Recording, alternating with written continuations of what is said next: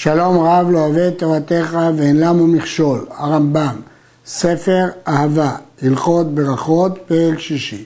פרק זה עוסק בהלכות נטילת ידיים, מים ראשונים לפני הסעודה ומים אחרונים לפני ברכת המזון. כל האוכל הפת שמברכים עליה המוציא צריך נטילת ידיים תחילה וסוף. אף על פי שהיא פת חולין ואף על פי שאין ידיו מלוכלכות ואינו יודע להם טומאה, לא יאכל עד שיטול שתי ידיו. וכן, כל דבר שטיבולו במשכין צריך נטילת ידיים תחילה.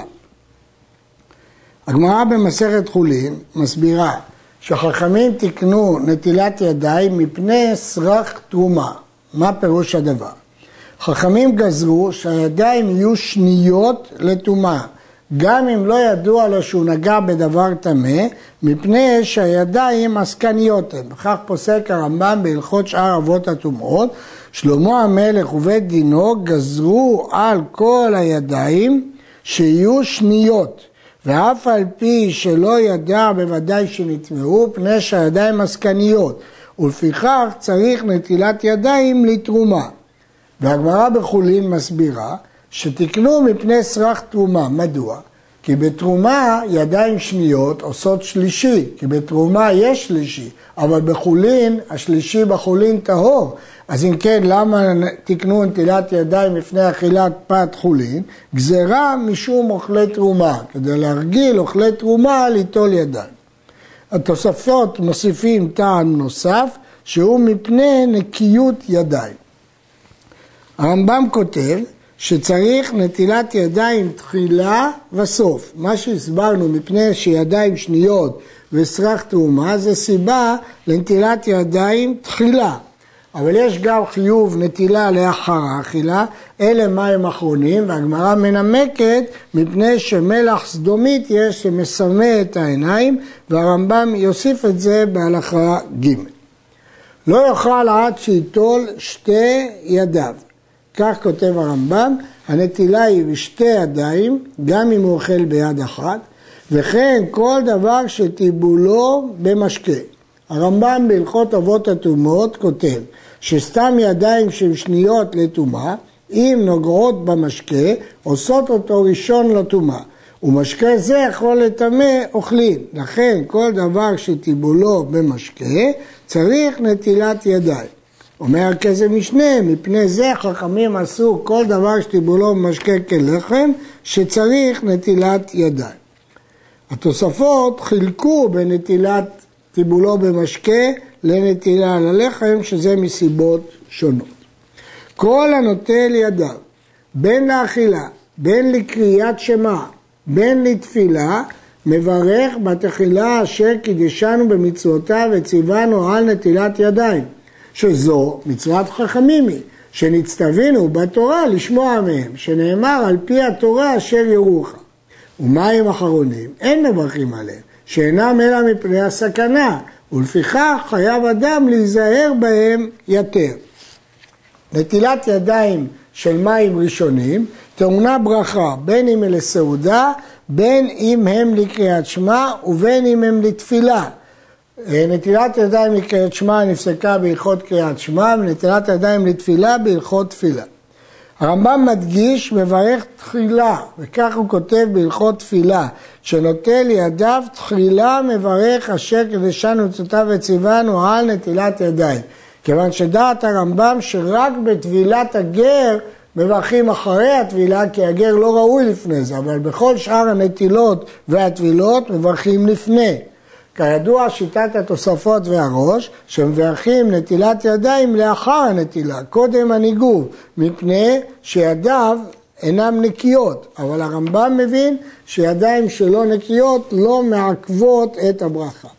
הביטוי על נטילת ידיים, רבנו מניח מסביר שהברכה היא על שם הכלי שנקרא בפי חכמים נטלה. הרמב"ם מסביר איך אפשר לומר אשר קידשנו במצוותיו על מצווה שהיא מדברי סופרים, הגמרא כבר אומרת שכיוון שיש מצווה לשמוע לתקנות שתקנו חכמים, הרי אפשר לומר וציוונו. אבל על מים אחרונים אין מברכים עליהם. מדוע? כי הסיבה היא רק מפני הסכנה, אז לא מברכים מפני הסכנה. הראב"ד משיג שיש לברך גם על מים אחרונים, כי הגמרא סמכה את מים ראשונים ומים אחרונים על אותו פסוק. והתקדישתם אלה מים ראשונים, והייתם קדושים אלה מים אחרונים. לפיכך פוסק הראב"ד שאם אכל דבר שלכלך את הידיים צריך לברך, כי אז הנטילה היא לא רק בשביל מים אחרונים, אלא הנטילה היא בשביל הנקיות. נטילת ידיים בין תבשיל לתבשיל, רשות. רצה נוטל, רצה אינו נוטל. הנטילה הזאת היא מדין נקיות והיא רשות. אמנם, יש להדגיש, הרמב"ם בהלכות מאכלות אסורות כתב שאם אוכל גבינה ואחר כך בשר, חייב ליטול ידיו. פה מדובר בסתם שני תבשילים. ופירות של חולין אינם צריכים נטילת ידיים, לא בתחילה ולא בסוף. וכל הנוטל ידיו לפירות, הרי זה מגסי הרוח. כיוון שהוא מראה עצמו כאילו מדקדק במצוות יותר מכולם, זאת היא יוהרה וגסות רוח. קל את המלח, כלומר מדד את המלח, צריך נטילת ידיים באחרונה, שמא יש בו מלח סדומית, או מלח שטבעו כטבע מלח סדומית, ויעביר ידיו על עיניו ויסמא, יש חומר במלח סדומית שהוא אה, יכול לסכן את העיניים, ולכן צריך ליטול ידיים. ובמחנה פטורים מנטילת ידיים, בתחילה, פני שהם טרודים במלחמה, וחייבים באחרונה מפני הסכנה. אז אם כן החידוש הוא שאפילו שהוא לא נוגע ישירות במלח, אלא רק מודד, צריך נטילה, וכן בכל אה, פת שיש בו מלח צריך נטילה. במחנה, מחנה, פטורים מטילת ידיים, זאת משנה והרמב"ם פסק אותה בהלכות מלכים, ארבעה דברים פטרו במחנה, אחת מהם זה רחיצת ידיים בתחילה, הם עסוקים במלחמה וחכמים לא חייבו אותם. רבנו מנוח מעיר שאין הבדל בזה בין מלחמת רשות למלחמת יצרה, אבל כל זה מים ראשונים, כי מים אחרונים היא מפני הסכנה ולא פטרו אותם. עד היכן היא נטילת ידיים? עד הפרק. לכן הרמב"ם סותם עד הפרק, וכך לשון הגמרא בחולין. נטילת ידיים לחולין עד הפרק. השאלה היא, מהו הפרק? מה פירוש אותו פרק? אה, רבנו מנוח מפרש את הרמב"ם כראשי, שצריך ליטול ידיים עד מקום חיבור האצבעות לכף היד. ואילו הכסף משנה מפרש את הרמב"ם כריף, שצריך ליטול ידיים עד מקום חיבור כף הידיים עם הזרוע, וכך היא גם גרסת רבנו חננאל. כמה שיעור המים? רביעית לכל שתי ידיים. המשנה במסכת ידיים אומרת שנטילת ידיים היא ברביעית ודי רביעית לשתי ידיים וכך פסק הרמב"ם בהלכות מקוואות. רביעית לכל אדם ואדם לשתי ידיים. רבנו מנוח מסביר שהסיבה היא הלכה למשה מסיני, שרביעית הוא שיעור מינימלי של מקווה טהרה. חכמים הצריכו 40 שאה, אבל בעצם השיעור המינימלי הוא הרביעית. וכל שחוצץ בטבילה, חוצץ בנטילת ידיים. הרמב"ם מנה בפרק ב' בהלכות מקוות את כל החוצצים בפני הטבילה. וכל העולה למידת המקווה עולה לשיעור רביעית. כדוגמה, השלג והברד והכפור והגליד, כל הדברים הללו שעולים לשיעור מקווה, אז הם גם מצטרפים לרביעית. כל הצריך נטילת ידיים, אם הטביל ידיו במי מקווה, אינו צריך דבר אחר. אם במקום ליטול ידיים הוא טבל, ודאי שזה מועיל, כיוון שבקודש צריך טבילת ידיים. אז אם זה מעלה בקודש, כל שכן שזה מועיל לחולין. אבל צריך שהמקווה יהיה ראוי לטבילה. השאלה, מה הוא יברך על זה? רבנו מנוח אומר שאף על פי שמטביל ידיו, מברך על נטילת ידיים. וכן פוסק רבנו יונה והרשב"א. וכן פוסק השולחן ערוך. אבל הרמה אומר שכשהוא מטביל, מברך על טבילת ידיים. הרמב"ם מוסיף, ואם הטבילם במים שאין בהם שיעור מקווה, או במים שאובים שבקרקע, לא עושה כלום, כי הוא לא נטל ולא טבל. שאין המים השאובים מתארים את הידיים, אלא בנטילה. הוא יכול או נטילה, ואז אפילו מים שאובים, או טבילה, אבל אז צריך מים של מקווה. כל הנוטל ידיו צריך להיזהר בארבעה דברים. במים עצמם שלא יהיו פסולים לנטילת ידיים, כפי שנלמד בהלכה ו', בהלכה ז', מה זה מים פסולים.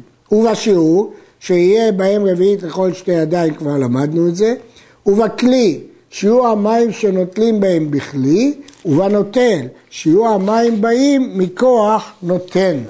צריך כוח גברא, כוח נותן, כפי שנלמד בפירוט בהמשך. ארבעה דברים פוסלים את המים. אמרנו שאחד הדברים שפוסלים זה המים. מים מים שפוסלים? ארבעה סוגים. שינוי מראה, מים שנשתנו מראותם, כותבת המשנה, נפל לתוכם דיו, קומוס, קנקנטום ושתנו מראיהם פסולים. וגילוי, אם המים התגלו, ואז יש סכנה שחיות ארסיות שתו מהמים, ועשיית מלאכה בהם, אם עשו מלאכה במים, והפסד המונע את הבהמה לשתות מהם, אם הבהמה לא שותה מהמים. כיצד מים שנשתנו מראיהם, בין בכלים, בין בקרקעות, בין מחמת דבר שנפל לתוכם, בין מחמת מקומן, הרי אלו פסולים. וכן אם נתגלו גילוי האוסר אותם מן השתייה, נפסלו לנטילת ידיים. כל מים שנעשה בהם, אגב, הטור כותב שבימינו לא חוששים לגילוי ולכן מים מגולים כשרים לנטילה. כל מים שנעשה בהם מלאכה נעשו שופכים, מים משומשים ופסולים לנטילת ידיים. כיצד? מים שאובים שהדיח בהם כלים, או ששרה בהם פיתו וכיוצא בהם, בין בכלים, בין בקרקעות, פסולים לנטילת ידיים, אלו דוגמאות שנזכרות במשנה במסכת ידיים. הדיח בהם כלים מודחים, הכלים כבר היו מודחים, והוא הדיח אותם פעם שנייה, או חדשים, לא פסלם. זאת מחלוקת תנאים במשנה, וכך הרמב"ם פוסק. מים שהנחתו מטביל בהם את הכעכים, פסולים, כי זה נקרא שהוא עשה בהם מלאכה, ושהוא חופן בהם בשעת לישה כשרים, שהמים שבחופניו הן שנעשו בהם מלאכה, אבל המים שחפן מהם הרי הם בכשרותם. כותב הרמב"ם בפירוש המשנה, לפי שאין ידו משנה את המים, והמלאכה לא נעשית אלא במים העולים בידו, לא במים הנשארים. כלומר, לפי הרמב"ם, מים שנשארו רק שהוא לקח מהם לא נפסלו, אבל אותם מים שהוא לקח בחופניו הם נפסלו. הוספנו שמים שנפסלו לבהמה פסולים לנטילת ידיים. כל מים שנפסלו משתיית הכלב, כגון שהיו מרים או מלוכים או עכורים או רחם רעד שלא ישתה אותם הכלב, בכלים פסולים לנטילת ידיים. ובקרקעות כשרים להטביל בהם.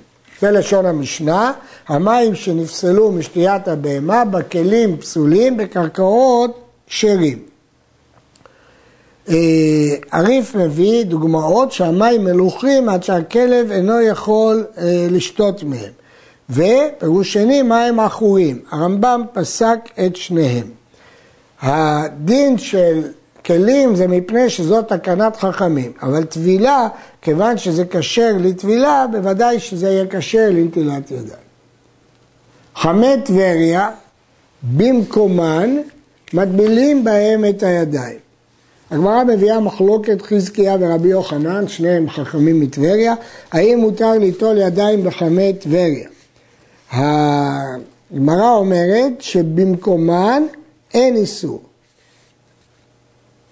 אבל אם נטל מהם בכלי, או שהפליג מהם אמה למקום אחר, עשה תעלה ולקח מהם אמה למקום אחר, אין נוטלים מהם לא ראשונים ולא אחרונים, מפני שאינם ראויים לשתיית הבהמה. כלומר, כולם מודים שמותר להטביל את הידיים במקום נביעת המים, אם גופו טובל בהם, ידיו לא כל שכן, אבל אם הוא משק אותם בתעלה או שלקח אותם בכלי, חל הדין הקודם שהם פסולים לשתיית בהמה. הכסף משנה מקשה, מדוע הרמב"ם פוסק למים אחרונים? הרי לא מצינו שמים שפסולים לבהמה פסולים למים אחרונים. והמפרשים דנים בשאלה הזו. יש לנוטל ליתן על ידיו מעט מעט עד שייתן כשיעור. כלומר, לא חייב לתת בבת אחת, יכול לתת מעט מעט עד שייתן כשיעור. ואם נתן הרביעית כולה בשטיפה אחת, כשר. זאת מחלוקת במשנה, אם נטל שתי ידיו בשטיפה אחת משיעור רביעית, האם עלתה לו נטילה או לא. להלכה, פוסק הרמב"ם כתנא קמא, שמותר. אבל משמע שלכתחילה עדיף מעט מעט. נוטלים ארבעה חמישה אנשים, הכוונה, זה בצד זה או יד זה על גבי יד זה בשטיפה אחת, ובלבד שירפו ידיהם כדי שיבוא ביניהם המים, ויהיה באותה שטיפה כדי רביעית לכל אחד ואחד. כלומר, התירו שיתלו בני אדם רבים את ידיהם זה על גבי זה, אף על פי שהם טמאות, ומסביר הרמב"ם בפירוש המשנה, אנחנו לא אומרים שהמים היורדים מידי העליון הם משקים טמאים, פני שהם מים ראשונים, ואם כן הם מטמאים את הידיים השניות, למה? כי אנחנו מחשיבים את כולם לזוג אחד של ידיים. ולכן בשטיפה אחת כולם טהורות והמים הראשונים לא מטמאים את הידיים השניות. אבל צריך שיהיה רביעית או יותר לכל אחד. אין נותנים לידיים, לא בדופנות הכלים ולא בשולי המחץ. דופנות הכלים אלה החלקים החיצוניים של הכלי, שולי המחט זה כלי חרס גדול ששוליו משמשים כעין ידית לאחוז בה, ככה מפרש הרמב"ם פירוש המשנה ידע. ולא בחרסים, חתיכות חרס המונחות בכבשן שיש לקצתם בית קיבול. ולא במגופת החבית, מכסה חבית שלא נועד להיות כלי קיבול. ואם תיקן המגופה לנטילה, נותנים בה לידיים. אם הפכת מקובה את המגופה לכלי יציב, אפשר. כלומר, הבעיה בכל הכלים הללו, שהם לא כלים שעומדים בפני עצמם, הם לא עשויים לקבלה. אומר הכסף משנה, ברגע שהם לא נעשו לקבלה, הם פסולים. הסמ"ג אומר שהסיבה מפני שהם לא עומדים בפני עצמם עד שיסמכו אותם בדבר אחר. אבל ברגע שהוא תיקן את המגופה זה משהו אחר. וכן החמד שתיקנה, חמד זה סוג של נוד מים, ותיקונה ותפירתה שלא יהיו לה נקבים, נותנים בה לידיים. אבל שק וקופה, סל וקופה, אף על פי שתקנם, אין נותנים מהם לידיים, כי יש בהם נקבים, ואפילו תקנם הם לא עשויים לקבלת משקה. ולא ייתן לחברו בחופניו, שאין חופניו כלי, זו לשון המשנה, ואין נותנים לידיים אלא בכלי. וכלים שנשברו שבירה המטהרת אותם מידי טומאה, אין נותנים בהם לידיים, פני שהם שברי כלים. כל כלי שנטמע ונשבר עד שנפסדה צורתו ותשמישו, נטהר בשבירתו, אז הוא כבר אין לו שם כלי. אם אין לו שם כלי, אי אפשר כבר ליטול ידיים. בכל הכלים נוטלים לידיים, אפילו כלי גללים וכלי אדמה, והוא שיש שלמים, אפילו כלים שאינם מקבלים טומאה. כלומר, הם עשויים מגללי בקר או מעפר, אבל הם שלמים, אפשר ליטול בידיים. החידוש הוא שלמרות שהם לא הוסקו בכבשן והם לא מקבלים טומאה ואין להם דין של כלים, אבל סוף סוף הם כלים שלמים. כיוון שהם כלים שלמים, נוטלים בהם מהידיים. כלי שאינו מחזיק רביעית, או שאין בו רביעית, אין נותנים ממנו לידיים. כלומר, צריך גם שיהיה מסוגל להחזיק רביעית וגם שיהיה בפועל רביעית. הכל כשרים ניתן לידיים, אפילו חירש, שוטה וקטן, ואם אין שם אחר, מניח הכלי בין ברכיו וצק על ידיו, או יתה החבית על ידיו וייטול, או נוטל ידו אחת וצק בזו על זו, וחוזר וצק בראשונה על השנייה, והקוף נותן לידיים. נראה דבר דבר. אחרי שוטה וקטן, אין בהם דעת, אבל הם נקראים כוח נותן, כוח גברא, לא צריך דעת בנתינה, לכן הם כשרים. יתה החבית, זאת מחלוקת תנאים במשנה, הרמב"ם פוסק כתנא קמא, שכיוון שהוא יטה את החבית והמים יוצאים בעקבות הטייתו, זה מוגדר ככוח נותן. הדוגמה השלישית, נוטל ידו אחת וצק בזו על זו. הוא נוטל את הכלי בידו אחת ויוצק מים על היד השנייה ואחר כך נוטל את הכלי ביד השנייה ויוצק על ידו הראשונה למרות שהוא לא נתן בבת אחת. והקוף נוטל לידיים. זאת מחלוקת תנאים במשנה. הרמב"ם פוסק את תנא קמא שמספיק כוח נותן, אפילו כוח של בעלי חיים. הרעב"ד חולק ופוסק רבי יוסי שאסור ליטול ידיים מקוף כי צריך דווקא כוח גברא, כוח של איש, של אדם. כן, הרמב"ם פוסק כדנא קמא והרעב"ד כרבי יוסי. השוקת שדולה האדם בידו או בגלגל ונותן לתוכה, או שהוא שואב מים בדלי ושם בתוכה, או בגלגל, והמים נמשכים ממנה באמה, אמת המים, והולכים ומשקים הירקות או הבהמה, והניח ידיו בשוקת, ועברו המים ושטפו על ידיו, לא עלתה לו טבילה. שהרי אין כאן נותן על ידיו, למרות שהמים באים משוקת שמישהו נתן בדלי או בגלגל, אבל עד שהגיעו אליו לתעלה זה לא נקרא כוח נותן. ואם היו ידיו קרובות לשפיכת הדלי עד צמצום המים שטפו על ידיו מכוח נתינת האדם, עלתה לו נטילה. כי אז אנחנו מחשיבים את הנתינה הראשונה כמי שנתן על ידיו. מים שנסתפק לו אם נעשה בהם מלאכה או לא נעשה, אם יש בהם כשיעור, כוונה רביעית, או שאין בהם, אם הם טהורים או טמאים, ספק נטל ידיו, ספק לא נטל, ספקו טהור. שכל ספק שבטהרת ידיים טהור. זה מופיע כמה פעמים במשניות, ספק הידיים טהור. המשנה בטהרות אומרת, אלו ספקות שתיארו חכמים, ספק ידיים לטמא ולטמא ולהיטהר טהור. הרב עד מוסיף שבכל הספקות, אם יש לו מים ללחוץ, צריך להוציא עצמו מן הספק, אבל הרמב"ם לא הזכיר דבר זה. מים ראשונים, צריך שיגביה ידיו למעלה, שלא יצאו מים חוץ לפרק, ויחזרו ויטמאו את הידיים. הלשון של המשנה, וכך פסק הרמב"ם בהלכות מקוות, הידיים מטמאות ומטהרות עד הפרק.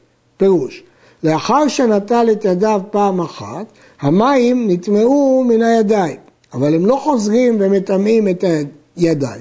אבל אם המים נזלו מחוץ ליד, על הזרוע, הם יטמאו את הידיים. לכן צריך להגביה ידיו כדי שהמים לא יחזרו. גם אם הם יצאו, הם לא יחזרו. ואחרונים, במים אחרונים, צריך שישפיל ידיו למטה, להפך. למה? כי המטרה היא מפני הסכנה, כדי שיצא כל כוח המלח שעל ידיו. לפי מי שאומר הזוהמה, כדי שהזוהמה תצא. מים הראשונים ניטלים בין גבי כלי בין על גבי קרקע, ואחרונים אינם ניטלים על גבי קרקע. למה? כי כיוון שזה מטעם של זוהמה או של סכנה, לא רוצים לשים את זה במקום שאנשים יכולים ללכת שם. מים ראשונים בין בחמי האור, בין בצונן. אפשר ליטול מים ראשונים במים חמים. אחרונים אין ניטלים בחמין, מפני, עוד מעט תראה את הטעם, והוא שיהיו חמין שהיה צולדת בהם, מפני שאין מעבירים את הזוהמה, שאינו יכול לפשפש בהם, אבל אם פושרים, נוטלים בהם האחרונה. מים שהיד נכווית בהם, אי אפשר לשפשף אותם והם לא ינקו את היד, רק פחות מיד צולדת מותר. נוטל אדם ידיו שחרית ומתנה עליהם לכל היום. הוא מתנה שהנטילה הזאת תעלה לכל היום. ואינו צריך ליטול ידיו לכל אכילה ואכילה. והוא בתנאי שלא הסיח דעתו מהם.